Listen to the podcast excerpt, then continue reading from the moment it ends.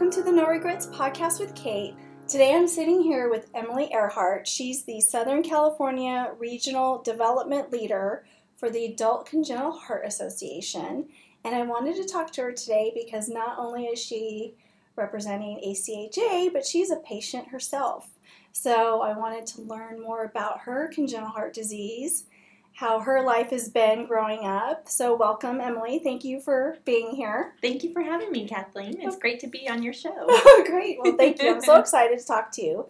So, let's start with who you are, how old you are, if you're willing to share your age, like where you're from, and a little bit about you and your congenital heart disease, and then we'll go from there. Great. Well, like you said, my name's Emily Earhart. I'm a born and raised here in Southern California. I'm 35 years old, which means I was born mid 1980s, and I was born with a congenital heart defect. Which was not diagnosed um, in utero or even at my birth. I was diagnosed at about six months old. My pediatrician realized I didn't have a femoral pulse. I didn't have a pulse in my leg. Oh, wow. Um, yeah, and so he said, I think she needs to go see a cardiologist. And uh, they diagnosed me with a complex congenital heart defect called Shone syndrome. Shone syndrome is one of the more rare kind of congenital heart defects. It's multiple left-sided heart defects. So I was born with uh, a coarc of the aorta, like the aorta was kind of kinked. I was also born with a bicuspid aortic valve, which had two flaps instead of three. And then I had a parachute mitral valve, so my mitral valve didn't open all the way because it kind of had like strings holding it back. Oh my goodness. Yeah. And the last thing was um, a stiffer left ventricle. So the left side didn't pump very well. So I had a whole bunch of different kind of things going on. The most pressing of which was uh, my aortic uh, coarctation. And that was replaced right away at 11 months old at St. Vincent's Hospital in Los Angeles. And that's first open heart surgery saved my life. I probably wouldn't have lived past the age of one if I didn't have that. Really? Yeah. And it totally transformed me. I became, um, I had been a baby that just slept all day long and sweated when I ate a bottle. And after that surgery, I plumped up. I was lively, happy, loved eating, seemingly normal little girl. My parents did know at the time that I still had other defects. They, but you know, no one really knew that much of what I was or was not able to do. So it was kind of like trial by error as a child. I remember my um, my in my elementary school uh, running the laps in PE. I think it was in first or second grade, and just collapsing on the field, passing out. So it was a learning curve to see what I could and could not do. I ended up growing up with really a lot of physical limitations. You know, I couldn't run, I couldn't swim, couldn't play sports, stuff like that. So I was really just waiting to get a little bit bigger before I had my next surgery. I started going into heart failure at the age of 15, wow. and that's when they decided that it was time to replace my aortic valve. And but didn't they fix it when you were 11 months? So that was my aorta, uh, which is the main vessel that goes out of the uh, the heart and carries blood to the rest of the body. Mm-hmm. Um, the door at the bottom of that vessel, oh, the valve, okay. the valve yeah, was sorry. what was defective. Yeah, and so you know it got me to the age 15, but then it needed to be replaced. Fast forward about 10 years from since my last surgery, uh, well, more like 15. So we're in the 90s now, and surgery has advanced. And they're now all of a sudden, I think most of us with CHD can probably identify with. We kind of wait for technology to catch up to us and catch up to what we our bodies need. And so at the age of 15 in 1999, I had the Ross procedure at Children's Hospital Los Angeles. At the time, it was a really kind of complex, new-ish surgery, and Dr. Starnes, who was the surgeon at CHLA, was was just like the maestro of this surgery. And whereas other doctors were having, you know, lower uh, success rates with the surgery. He was just knocking them all out of the park. So we went ahead with this complex surgery, which basically was taking my healthy pulmonary valve and putting that in my aortic spot because it the theory was is it's a lot better you get better quality of life and longer a longer lasting valve if you have your own tissue valve in that aortic spot so So I'm looking at her strangely because I'm like, I just had my pulmonary valve replaced. They told me I needed one.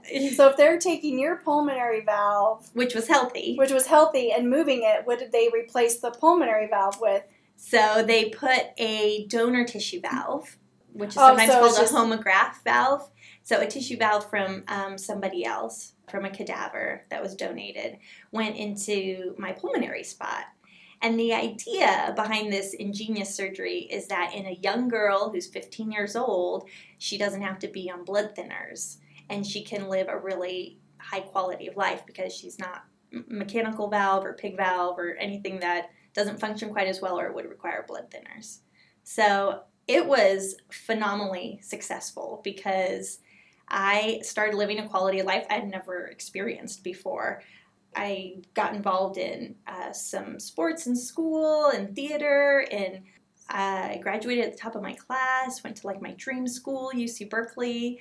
I traveled and studied abroad. Um, kind of just, it was like opening this Pandora's box. All of a sudden, for the first time in my life, I could do things and live like a quality of life that I had never experienced before. Almost like a quote unquote normal person. Right, Right. yeah. But for me, it was like all of a sudden I had been like injected with some kind of drug, and I was just like, oh my gosh, I have to devour this thing called life because it's incredible. And so I, um, yeah, I just kind of seized every moment and opportunity and started living very large. Um, after I graduated from UC Berkeley, I enrolled in culinary school. I went into the hospitality industry, had an amazing opportunity to open a restaurant with my dad Wow. and my brother, my family, um, which was incredible. I ended up moving, pursuing graduate school in London. Um, I lived in Europe for several years and just traveled um, all over Europe, which was, uh, you know, the chance of a lifetime. Um, I spent a semester in London in Did you? 2005, yeah, for study abroad. oh, cool. Yeah, so I know how amazing London is. Yeah, yeah. Fast pace, Yeah. lots of walking, Yep. no driving, Yep. Incredible pubs. Yes.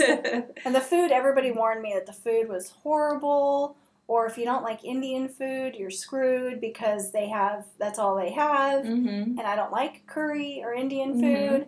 And I did try it when I was over there, but I didn't think the food was bad. And I No. love the European sandwiches and Yeah. like it's just, yeah. Yeah, when I was there in 2010, they were having a real food revival. This like farm, farm to plate kind Uh-huh. of return to the to um, the rural farm style of of of eating fresh and eating good food. And I I, I thought it was phenomenal cuisine Right. when I was over there. I loved Yeah. it. And London is like LA in the sense that it's it's got um, a hodgepodge of cultures Yep. and a mixture of so many cuisines. Yep. Yeah. I loved it. I loved my time there. I would I would go back in a heartbeat. So I guess my question I wanted to circle back to your like your first surgery or when you're diagnosed. What was the Mhm. technology like then? I mean, obviously we know it gets better, and we'll probably talk more about Mhm. how technology has advanced and time is on our side. Mhm. I had a doctor tell me five years ago when I had my pulmonary valve replacement, I have a bovine valve that Mm. you know, could last 10, 15 years, but in that 10 to 15 years, who knows where we will be, Yeah. right, with technology. But how was it when you were diagnosed, when you were born, and your first surgery? What was the technology like then? Yeah, that's a great question. I mean, I'm not really sure because my my obviously it's my parents who experienced it and remember it most. But looking back at photos from that time, it looks starkly different from what I experienced, you know, as a 15 year old. And then again, when I had my third and fourth open heart surgeries more recently as an adult. Just in general, the hospital experience, you know, shared hospital rooms. I mean, ev- the hospital stays were longer. I mean, I remember I was in ICU for like three months. I had a lot of complications when I was Yeah. younger, like at five, five years old. And they would, you were like bedridden, right? Yeah. And they would just flip you every 30 minutes because of bed sores. yeah, Now, within 24 hours or after open heart surgery or these major surgeries, they're like, we want you walking three times a day. yeah, Because they have found you're just bedridden, you can get pneumonia quicker Mhm. faster. You're more prone to get pneumonia, Mhm. and then obviously the bed stores and atrophy and all that stuff. Mhm. So now they're like, get up and start walking the halls. Like they didn't care. yeah. They even have like a I call it I called it like a wheelchair, but it's a standing wheelchair that you can lean on that has wheels, Yeah. so that you can walk the halls even though Yeah. you know you're not stable. yeah. And and then they get on you when you you're not walking enough. It's Yeah. crazy. Yeah, the they- difference. It- they definitely don't treat you as if you're fragile and gonna break exactly. anymore. Yep. Um, you're right. You'd have a lot more bed restrictions and limited exercise. Even with catheterizations, I had probably about 10 or 11 catheterizations throughout my childhood. And it was always, you know, lay flat, don't move your leg for like six hours. It's still that way. Is say- it? Yeah. I, I've had catheters recently, and yes, it's still that way. well, I know sometimes they do them through the wrist. yeah, it depends they on can- like what side of the heart they're gonna do. Yeah. So there, I know there's different, way- but there, but definitely the technologies they don't put like a um, a sandbag on your groin anymore and like leave a giant bruise on you. Like you know, they the adhesives and stuff for closing um, wounds is just it, it's like Saran wrap now. You know, Yeah. So and and definitely I think the advancement in like scar technology and stuff, scars heal a lot quicker and less noticeably than they did in the past. I mean, you know, people still keloid and stuff like I keloid, so my scar is more noticeable. But What's keloid mean? um, so keloid is when like the um, as your skin repairs and heals itself from a scar, the um, the tissue kind of builds up. Like You get of like, a, raised, buttle. yeah, you get like a raised raised skin, Okay. sometimes red. Yeah, and it's just genetics that determines how you scar. What was your? So you had a surgery at 15, and then you had another one at 30. Yeah, so the story continues. My heart story um, picks up at the age of 30. At 15, when I had my valve valves replaced, they told me that I probably had, and they didn't really know because there wasn't anyone with like 20 year valves of the kind that I had. Um, they gave it 15 to 20 years. I think some doctors said 10 to 15, some, some said t- 15 to 20.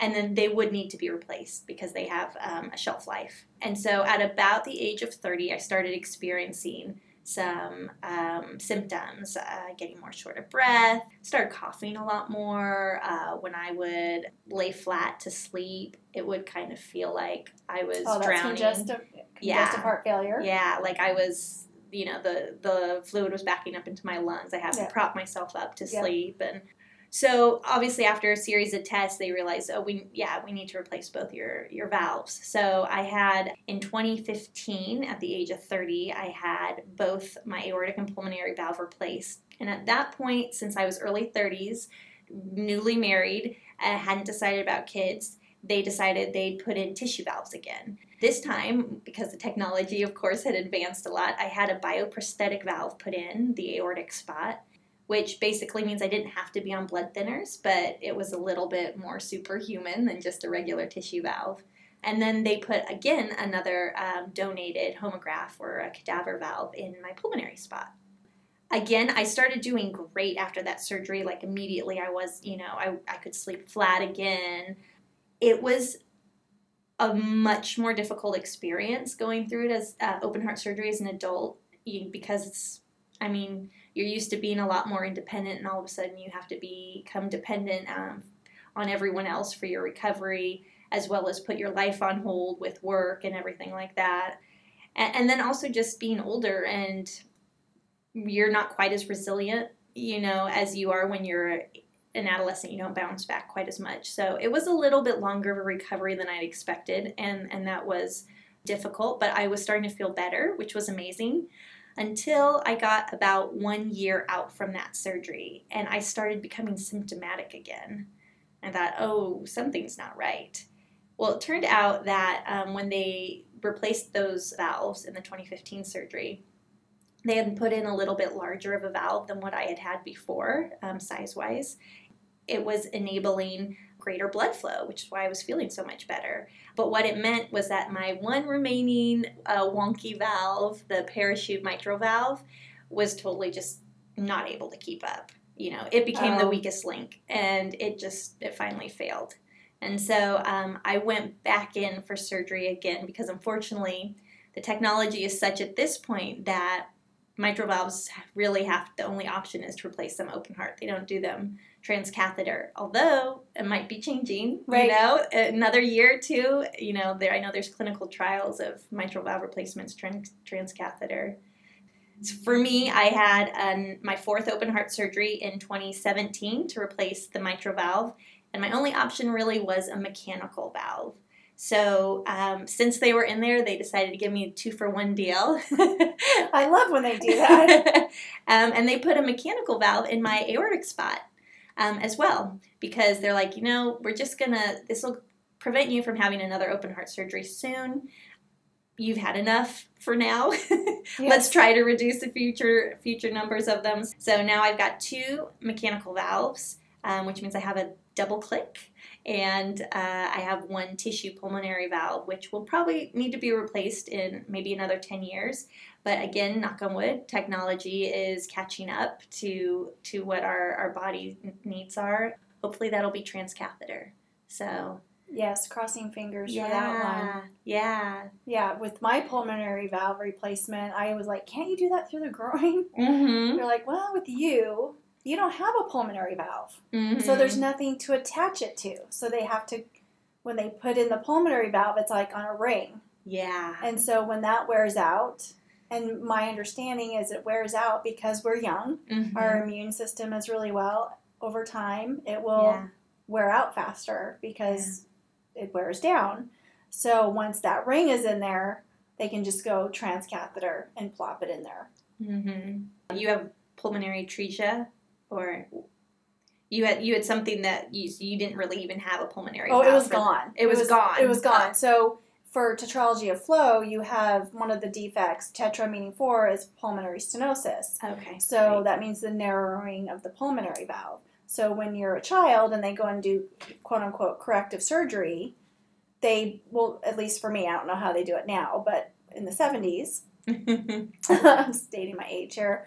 They put a, like a balloon up there and widen that pulmonary valve, that pulmonary artery. Mhm. Well, when they do that, it it stretches the valve, Mhm. and over time, they have found that we need our pulmonary valve replaced, right? But Right. of course, it took decade, you know, probably two decades to figure that out. Right. And so, I never saw a specialist, so I didn't know that that was in my future. So I developed congestive heart failure Mm. just like couldn't lay flat, couldn't breathe, just Mhm. it was awful. And so when I went into the hospital for congestive heart failure, they found out I didn't have a pulmonary valve. Mm. And so they said, and one of the questions I want to ask you, but I had so much trauma. Like I literally had PTSD. My congestive heart failure doctor Mm. was like, You are so traumatized. Because it had been decades since I had seen the doctor because you think you're fine. You know, you have Right. good, so many good years, right? Yeah. He wasn't, he was afraid I wasn't going to come back for the surgery. And I said, Well, what happens if I don't have the surgery? And I knew I was going to have the surgery, but he said, You know, you may have 10 years. Well, I had, I was in Seattle at the time, and I, I'm from Southern California as well. And I had come home to visit because I was getting treated up in Seattle. And I went down to the beach just to put my feet in the water. Mm. So I was in San Clemente and I was by the pier and I just put my feet in the water and I'm walking back up. So literally it's like a little berm and nothing major by the pier. And I will tell you, I felt this pop in my chest. Mm. And I got to my car and I just knew at that moment I wouldn't have a year. You know, you just know your body. Yeah. So when you explain this to your doctors, they think you're crazy. Right. But when they got in there, I had no like usually they see some kind of tissue kind of attached, kind of like you said, strings just kind of Yeah. like floating around. There was nothing. Oh and Oh I my equate that pop to just like popping and, and dis- disintegrating. I mean, oh obviously gosh, I'm not yeah. inside my body, but that's Right. just intuitively Yeah. like you just know. Yeah. And so they were like, you had nothing, no Wow. tissue whatsoever. That's crazy. Yeah. That's crazy. Yeah. One of the questions I want to ask you is um, I had spoken to Susan Frankie a couple episodes ago. We both have tetralogy of Fallot, and we both talked about how doctors or hospital, you know, hospital personnel do not look at the emotional support part Mhm. of what we go through, right? Yeah. There's no real support of, you know, when you're a child going through that. Mm-hmm. Did you experience as an adult? Did you experience any kind of PTSD, any kind of like flashbacks, or just freaked out? I mean, I was so freaked. out. I was having breakdowns all the time. Yeah. you yeah. know, and you don't know why. I mean, yeah, it's scary, but it's Yeah. just that little girl kind of playing out as an adult, and you don't really know what's Yeah. going on. Did you experience that? Absolutely. Like I said uh, earlier, my surgery, my first surgery as an adult, was pretty traumatic um, in large part because I had a couple of rehospitalizations right afterwards, which weren't necessarily atypical, particularly for someone like myself who has a lot of scar tissue on my heart. I ended up having bacterial endocarditis and I had to go back into the hospital for that. And then I had went into rapid AFib and had to get cardioverted back in the hospital. I mean, all within like just a couple weeks of having had that open heart surgery. So I was I was a little I'm I am like the biggest optimist and like just super duper positive about everything. But by that third hospitalization, I was just like, I am over this. Yes. I am I like this is just too much, you know. And even in the recovery process, because it took so much longer, I think than I expected.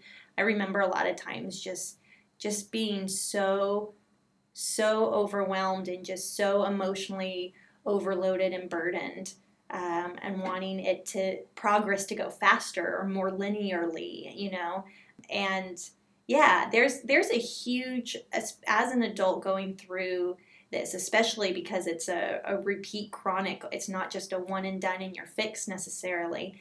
Um, because even when you do have really like you said, great periods of great health it doesn't necessarily it's not going to last forever you know as most of us chd patients need reoperations need ongoing treatment. We should have ongoing treatment and see a specialist.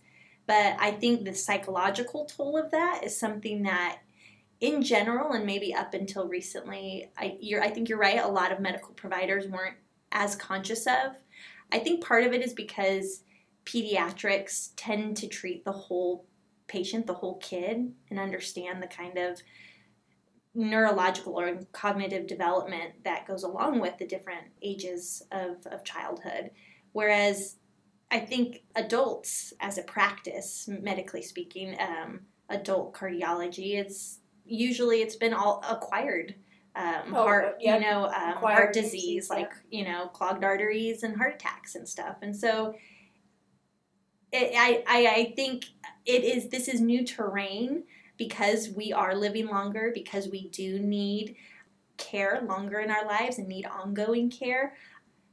This subspecialty, this this subspecialty field of adult congenital heart disease is now creating this new class of doctors, and I think they are very the doctors that I've engaged with um, throughout the country and, and here in Southern California are very much aware of that and and are trying to speak to that and trying to figure out ways to support the kind of emotional and psychological needs of their patients.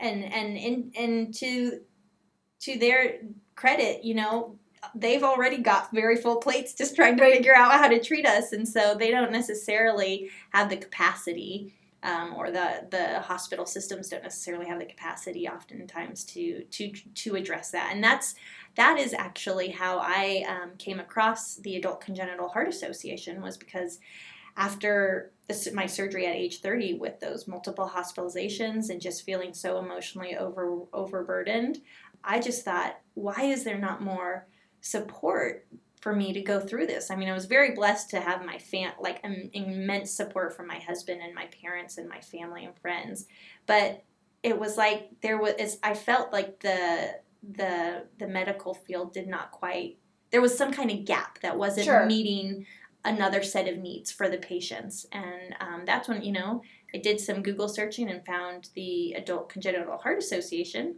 which was founded by heart patients about 22 years ago um, on the east coast specifically for the purpose of peer support and now they've grown into a national organization that tackles a lot of CHD issues on a whole lot of fronts, including um, advocacy, research, accreditation program, which um, tries to create universalized standards of care for adult congenital heart patients. But at its core, it still um, really is a support and education organization, supports patients uh, with webinars and conferences. Legislation to get laws passed so that Mhm. healthcare, you know, there's money, there's funding for Mhm. more research Mhm. and because heart defects are the number one birth defects Mm-hmm. in the United States, if not globally, right? Yeah. And where one in 100 babies will have a congenital heart disease. Congenital meaning born with a heart disease. Yes. Versus acquired, which is the high blood pressure and the cholesterol and the heart attacks and Yeah. things like that. So that's what I was going to bring up was the ACHA has some great resources. They've got peer-to-peer ambassadors, right? So Mm-hmm. if you need support, and even though you and I and a lot of other people have a great support system with family and friends, you want to talk to somebody who's been through it because it, it's hard to explain. Mm-hmm. I think some people think, you know, oh, well, you're fine. You look great. You're healthy as a horse. But are you really fine? You know, like, it's challenging to go through life and you can't run. Like, I can't run. Like, I can jog for a little bit. Mm-hmm. But when your mind wants to run Mm-hmm. and you can't, it's really difficult, Yeah. right? And so I think the, I just learned about the Adult Congenital Heart Association about five years ago when I was up in Seattle at University of uh, Washington Me- Medical Center. Saw a flyer, mm-hmm. and so far it's been like my experience has been a great organization. Just the people, your role's new for Southern California. They're Mhm. growing. The people I've worked for, I've blogged for the ACHA. The people have always been great, and there's always webinars. I did take a, or I did uh, listen to a webinar early on when I first found out about it on Tetralogy of Fallot, and I learned so much. Mm. So the webinars are great. Yeah. So it's a really good resource to get what you need, and if they don't have it, I'm sure they know somebody who does, right? Yeah, well, and that's the um, really unique thing about ACHA is that it isn't simply uh, a patient association or organization. It's also um, a medical professional association. So uniquely, we support both patients and providers. Okay. Uh, and we have a medical advisory board that is helping to drive a lot of our um, research initiatives, our accreditation program. And what I think it uniquely does, and it's perfectly suited for adult congenital heart cardiology, is it means the patients and the doctors are being kind of brought together under one umbrella, which I think we've been speaking to. There are the kind of the whole patient, the whole needs of the patient that it, with a chronic illness like congenital heart disease, you need to address. And I, I, I think providers providers understand and realize that, which is why this growing field of adult congenital cardiology is is is becoming more involved in partnering with patient patient groups like us. sure. We Mhm. went to an event a couple weekends ago, the Los Angeles benefit for the Adult Congenital Heart Association, and the s- statistics are astounding. What did they say? 1.4 million adults are living with congenital heart disease, yeah. and only like maybe 20% are registered or known. yeah. So we are living longer. Yeah. because just plain and simple technology. And so, of course, it's a new territory because I know for me, my mortality rate would have been I wouldn't have lived past 18 if I weren't, you know, fixed or had corrective surgery as a child. You wouldn't have lived a year. Yeah. So, Yeah, it used to be probably just before us. The statistic used to be, let's say 50 years ago, that only 10% of congenital heart patient children lived past 18. that's insane. And right now, that has reversed. 90% of babies born with congenital heart disease will live well beyond 18 years old. it's And fantastic. and I just got chills. Like it's, it's fantastic.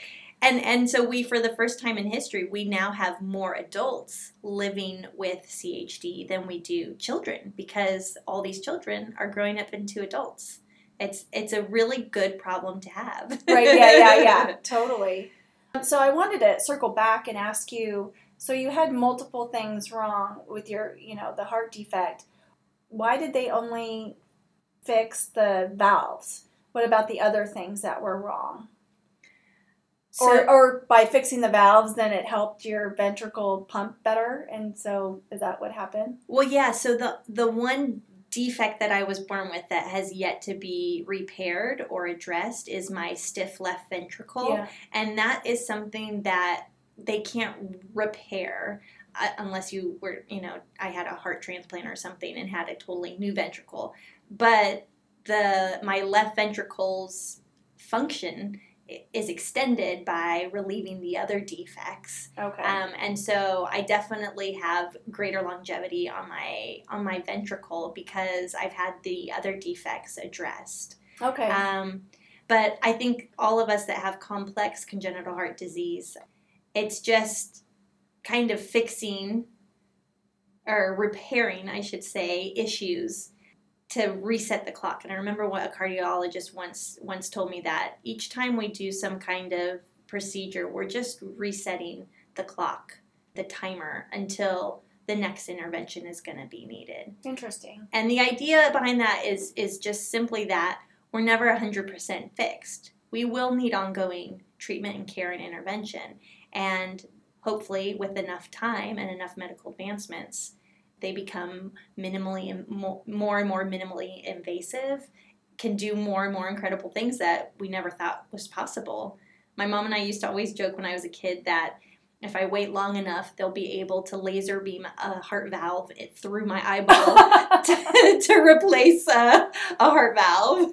And it's, I mean, honestly, that that might happen. Yeah. Well, I had a doctor tell me the same thing in 2014 when he said, you know, these valves the last 10 or 15 years, but time is on your side, right? Yeah. Time is on your side. Yeah.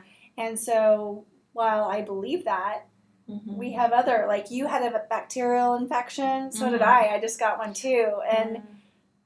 it's awful. Yeah. So, I mean, we do have like precaution. I mean, there's nothing that we, I know, there's nothing I could have done to prevent contracting an infection. right. but it's just things that you have to consider now. Like I never considered my current cardiologist, you know, Dr. Albahosen, Mhm. no more tattoos. He saw the tattoo on my foot. He's like, no more tattoos. I was like, whatever. And then I was like, okay, I probably should listen to him. But now that I've contracted an infection, you're sure bet that I will never have another tattoo because I don't even want to chance it. It's not even Yeah. worth it. Yeah, it's kind of a, um, it's interesting. It is a little bit of a paradox with with all the advances in medicine and that we're able to live so much longer. I think it does give us this like new lease on life in a way and a quality of life that that lets us think we can kind of just live as large as possible. But then that reality check sets in and you realize, no, I can't do everything. I still have to live cautiously. You know, I, I am still vulnerable and human, and um, you know that that's a really hard thing to I, as both a kid, but as an adult as well to to have to set limits on yourself or to pace yourself while also still trying to live as largely and fully as, as you can. Sure. Has your philosophy on life changed throughout the years? I you said that you're mostly optimistic and a positive person in general, but has your perspective changed throughout the years?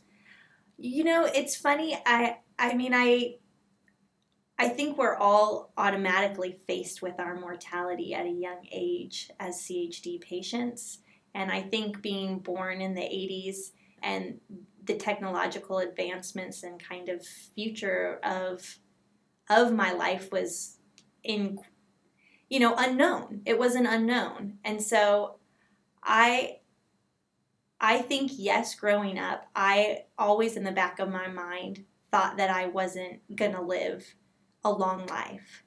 Even though nobody told me that, I think I just assumed because as a kid I picked up on that things were unknown. And so I I I think that kind of fed my desire once I had that surgery at age 15 to live as largely as possible. Because you didn't know when it would end. or right. Maybe it could end Yeah. tomorrow. So you lived like it was Yeah. your last my day. last year yeah so i lived each year like it was my last year which was incredible i lived you know i i did I did everything I wanted to do in a way, even if it was kind of impulsive or didn't make sense, like long term career wise, because I thought, well, maybe I'm not going to have a career, you know, so I'm just going to pursue what I love. And I, it's funny because I never really realized that I thought that way or felt that way until my wedding day. My dad gave traditionally the dad speech, and he said that people kept asking him if he was excited about my wedding as it was coming up.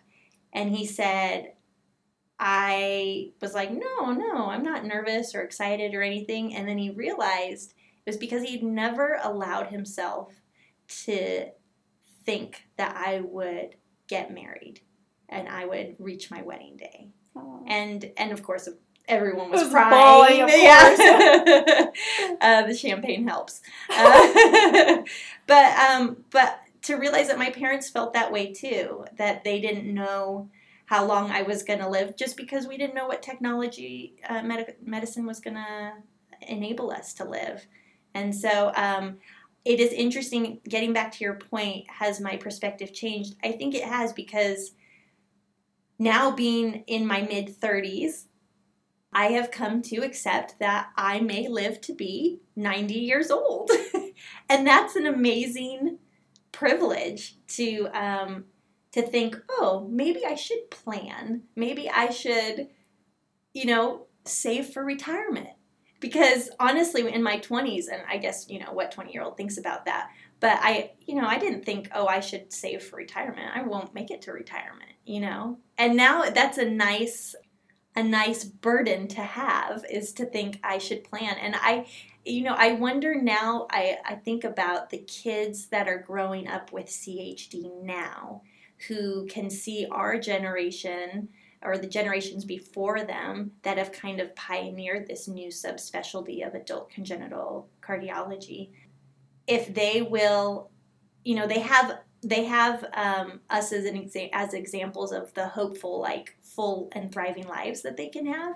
But I wonder if it means that they'll start planning, and I think they should. You know, plan for college, plan for a career, plan to get married and have kids, and don't live too impulsively. you know, I, I wonder if that's gonna if that'll change. I mean, I'm sure the fear will always still be there, as it is probably with any chronic illness, but I think the reality is is that we can plan now, and we and you know we should, but we should still also live as if each year's our last year because right. then you're living a good life. Right. Yeah, it's interesting that you say that, and I've never thought of it that way. So, you know, this is the No Regrets podcast. This was born out of somebody asking me, "What's your three, five, ten year plan?" You've been wandering, right? And now that you say that, I never, maybe that's why I'm so passionate about people living with no regrets and not, I don't say for retirement. I, I am not worried about it. For some reason, I am not worried about it. But I know when I had my fifth open heart surgery five years ago, I was like, I'm living another 40 years, pointing to all my doctors, going, right? We're on the same page. Like, I'm living till I'm like 80, right? Like this is gonna work out, right? Yeah. You know, so I I am optimistic that I will live to my until I'm 80, but I'm not planning like I'm living till I'm 80. Mm-hmm. I'm so not worried about it. So that's interesting that you say that because yeah. maybe that's somewhere deep down yeah i maybe I might, deep down you don't believe it maybe maybe i don't or if I do, I know everything's going to be fine. Yeah. I've had, and I'm sure you have your stories of divine intervention and just mm-hmm. miracles and blessings that you don't know how it worked out. You don't know why you're still here. Like, I'm not going to worry about it.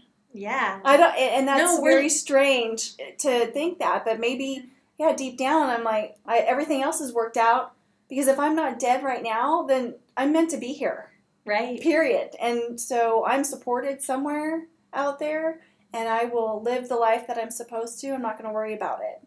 Does that make sense? Absolutely. Yeah, no, we're living embodiments of that things don't have to go to plan. And they won't go to plan and things don't have to be planned out to be successful. Right. So so then why would we start planning now? I totally get Yeah. it. Yeah, and I'm just it's going to work out Yeah, somehow. yeah, I mean, I could die, uh, you know, tomorrow or next week, or I might live till I'm 80 or 90, and my finances will work itself out. I don't know. Well, I, and you, you- know, I don't My know. mom and I always joke, and this is like so dark, but it's like maybe tomorrow I'll get hit by a bus, and all of this worry about dying from heart disease will be for nothing because Right. I got hit by a bus. Right, You exactly. know? exactly. and then we'll be like, oh, that was a waste of, you know, Right. million plus dollars on medical Oh, bills. Million, yes. Several million, probably, yes. So, do you have, well, I have a few questions. Did they tell you you couldn't have kids or you shouldn't have kids? What was the prognosis on that?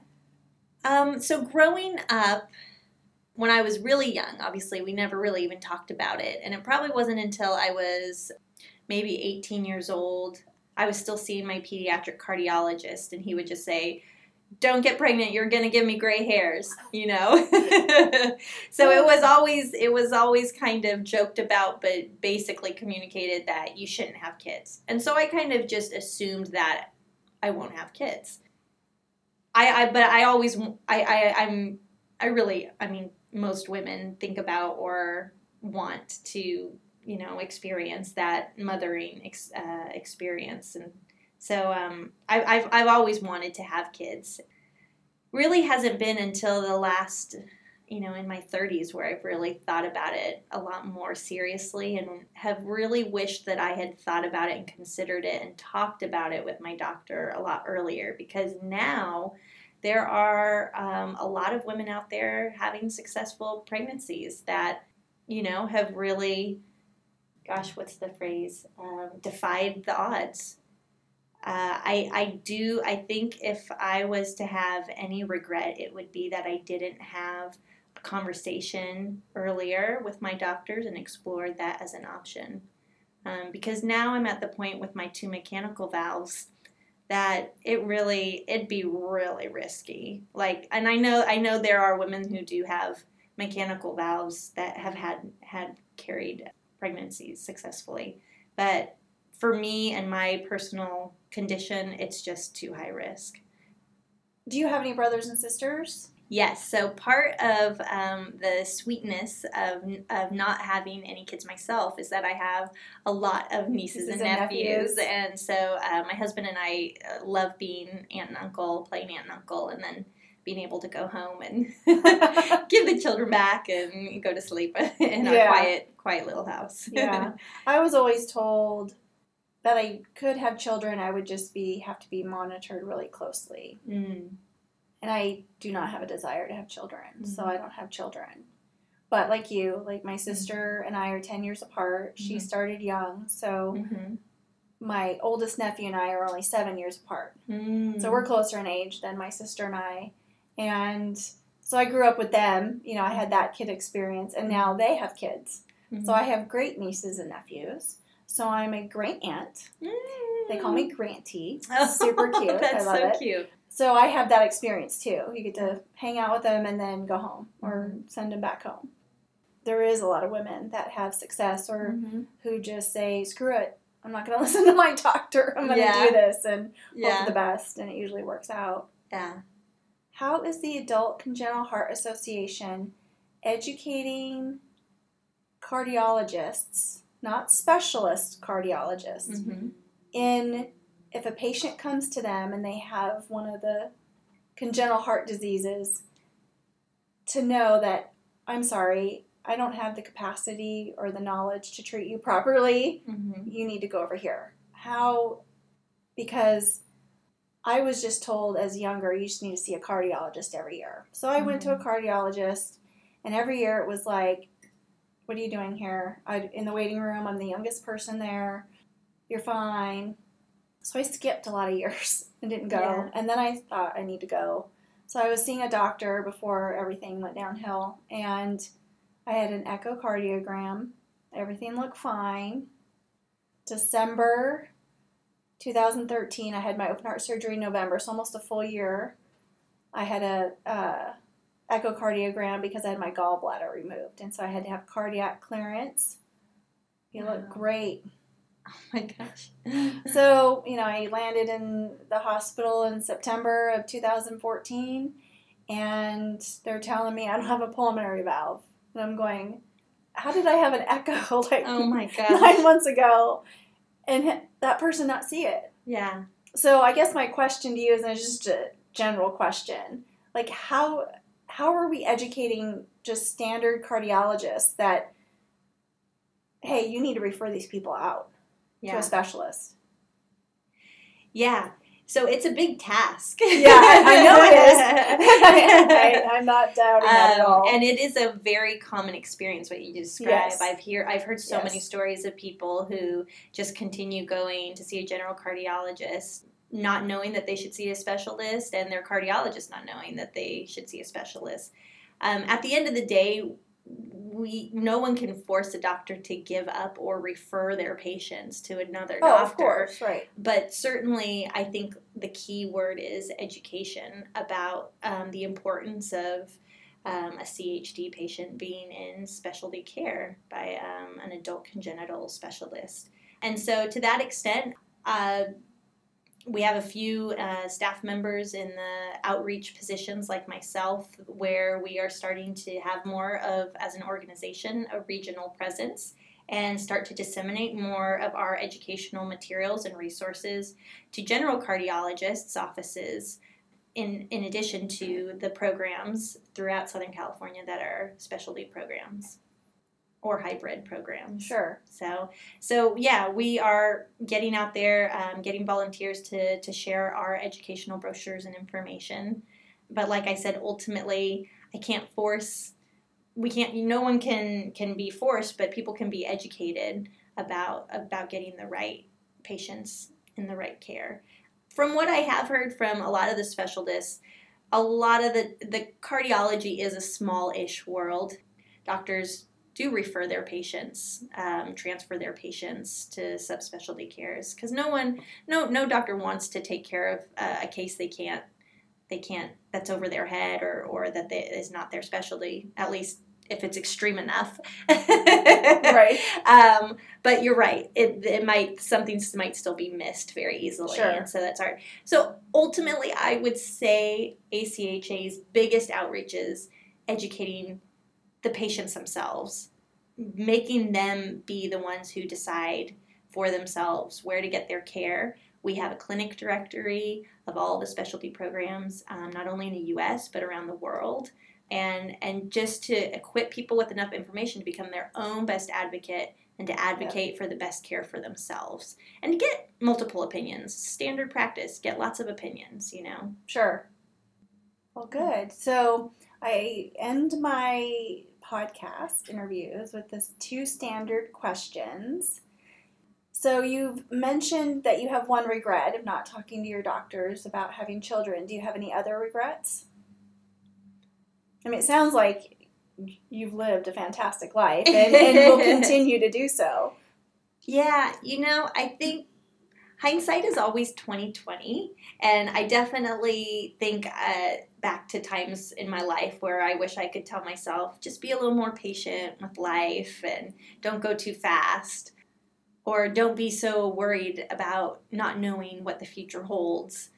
But i mean those kinds of hindsight moments of clarity aside i, I don't think i really have regrets because I actually feel like having my CHD was probably one of the greatest things that could ever happen to me because it gave me a perspective on how to live life fully and vibrantly that I probably wouldn't have had otherwise. And so living each year like it's my last was really the best way to live.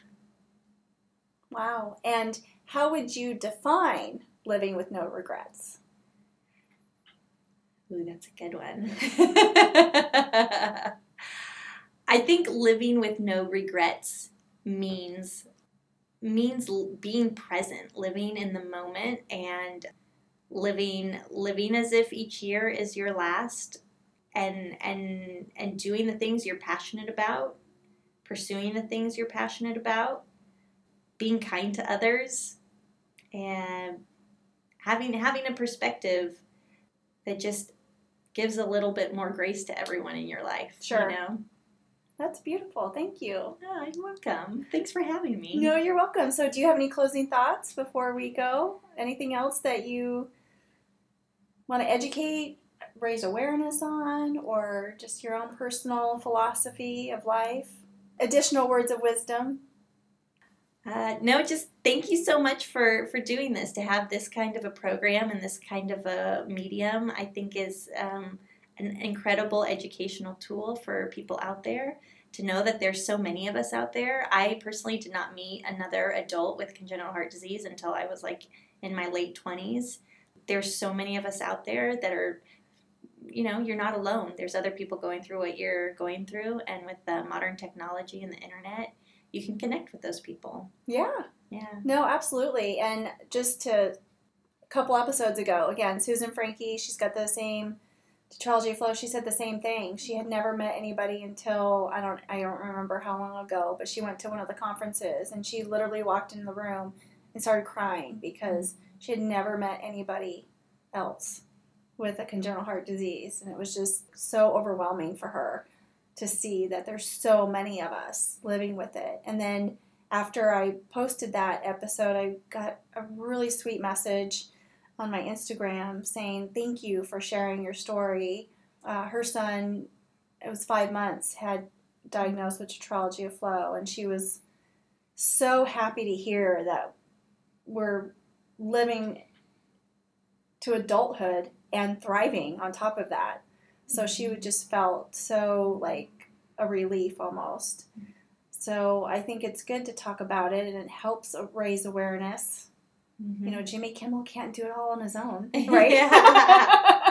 Yeah. you know, so I just I think it's important, and I support ACHA and you and whatever we need to do, right? thank you No, thank you. I think finally I would just say um, to reiterate what you just said that this is a large demographic, a large community, a growing community, and just to encourage people to like be a part of that community, get involved in events, reach out, and yeah, there's walks there's- all over the country. yeah, there's walks, there's conferences, there's um, social meetups, there's volunteer opportunities. There's so many CHD organizations out there. Get involved in them because it's a large, welcoming, affirming community Yep. of people.